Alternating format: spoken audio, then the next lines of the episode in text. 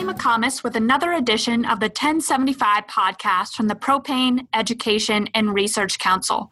With us today is PERC's president and CEO, Tucker Perkins, to talk about the alternative fuel tax credit extension and what that means to you and your customers.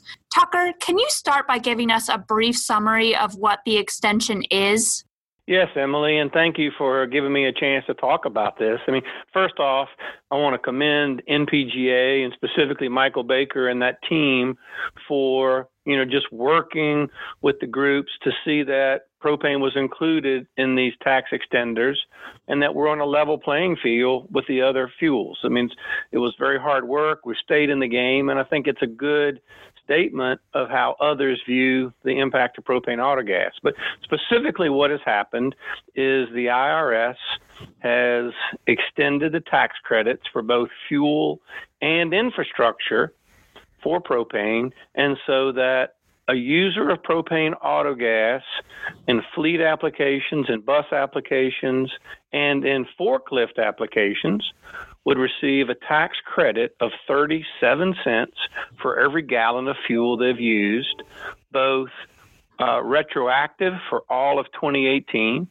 all of 2019, and then into the future for all of 2020, as well as the alternative infrastructure tax credit, which gives a, uh, anyone who's installing propane autogas as an infrastructure for the so the dispenser, the tank, up to ninety thousand dollars, they would receive thirty percent tax credit. So thirty thousand dollars, and that does cap at thirty thousand dollars. So if you spend ninety thousand, you get thirty thousand back. If you spend a hundred thousand, you get thirty thousand back. But as we know, most of our infrastructure doesn't really cost that much. So most retailers will be getting 30% of their installed cost.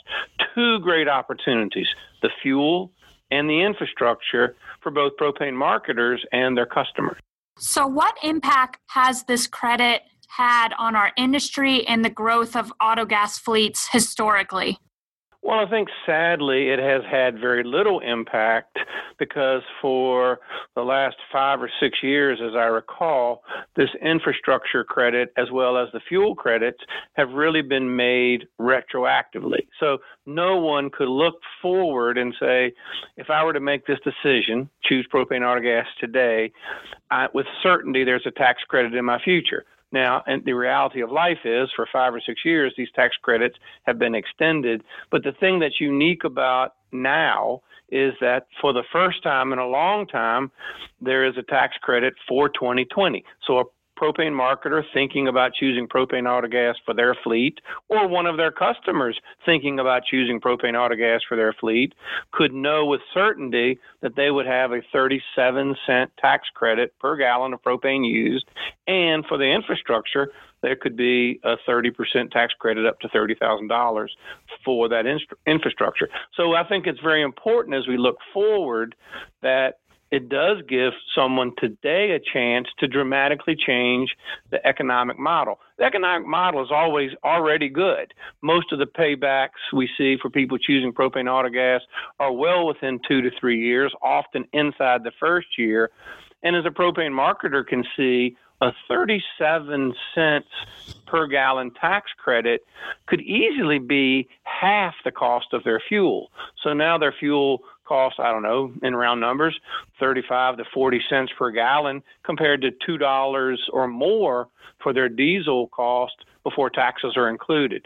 Significant savings for both propane marketers or their customers. So, going off of that, Tucker, can you walk us through a real life scenario of a retailer and or a fleet customer using this credit to purchase an autogas vehicle or vehicles and what difference that makes to the purchase in dollars? Yeah, because for most all fleets, fuel cost probably is the number two or three line of expense. Uh, sometimes it's even number one in their line of expense. So, but take take a typical propane marketer, and we often think about bobtails, but let's go with even a more standard solution: a crane truck, uh, heavy duty service truck, something like an F450, 550, that's probably driving 25 to 30 thousand miles a year that tax credit alone would be somewhere on the order of twelve or thirteen hundred dollars. Uh, if you expand that logic to a bobtail, it could easily be double that, certainly something north of $2,000.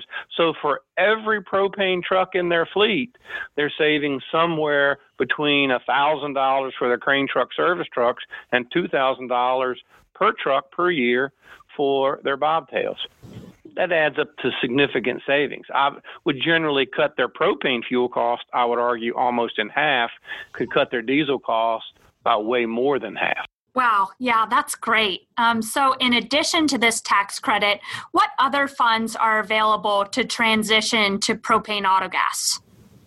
I think that's one of the great questions, and it also is a great uh, way to learn more about the opportunities in your state or in some cases nationally. But uh, I'm always surprised to see the incredible amount of incentives that are available to anyone choosing clean transportation, of which propane certainly fits.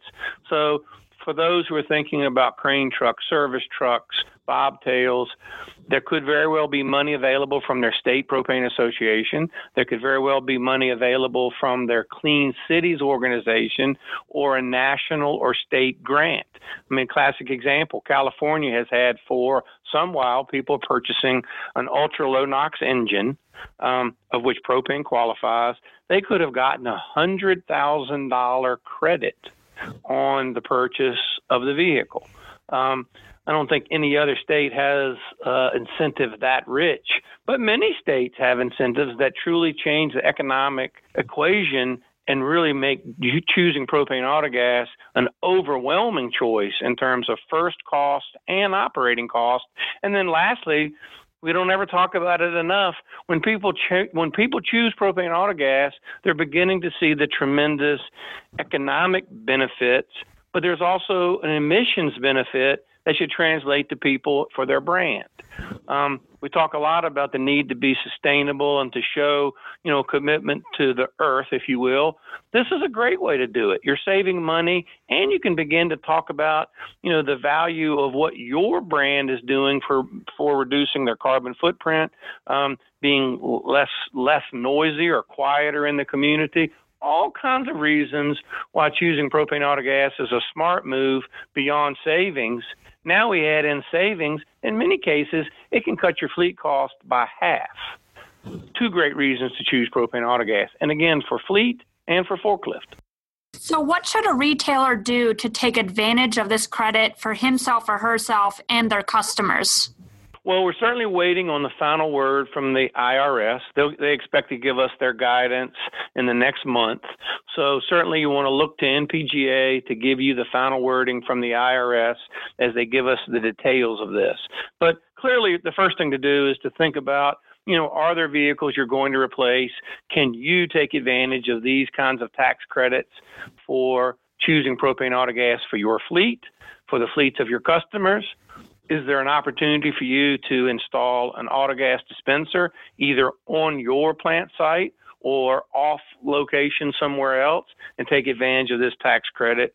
Um, but it just is a good time to think about how choosing propane autogas fits into your strategy to both reduce your fleet cost, simplify your fleet, and then begin to show your customers how just you are a good partner with them as you bring them ways to save money.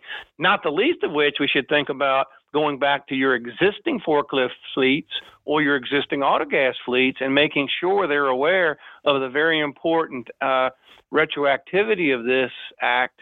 So, for all of the gallons used in 2018, all of the gallon used in 2019, they can apply for those gallons right now that can be uh, for many fleets that's in the hundreds of thousands of dollars. And um, you know what a great way to build customer loyalty when you go back to your customers and make sure that you know they're aware of how to claim these credits and they file for these credits Thanks, Tucker. For our listeners today, there are materials already on propane.com, and there will be more materials forthcoming as far as options for your own fleets to transition to propane autogas. If you would like more information, please don't hesitate to contact us at editor at propane.com or call us at 202 452 8975. Thanks for listening.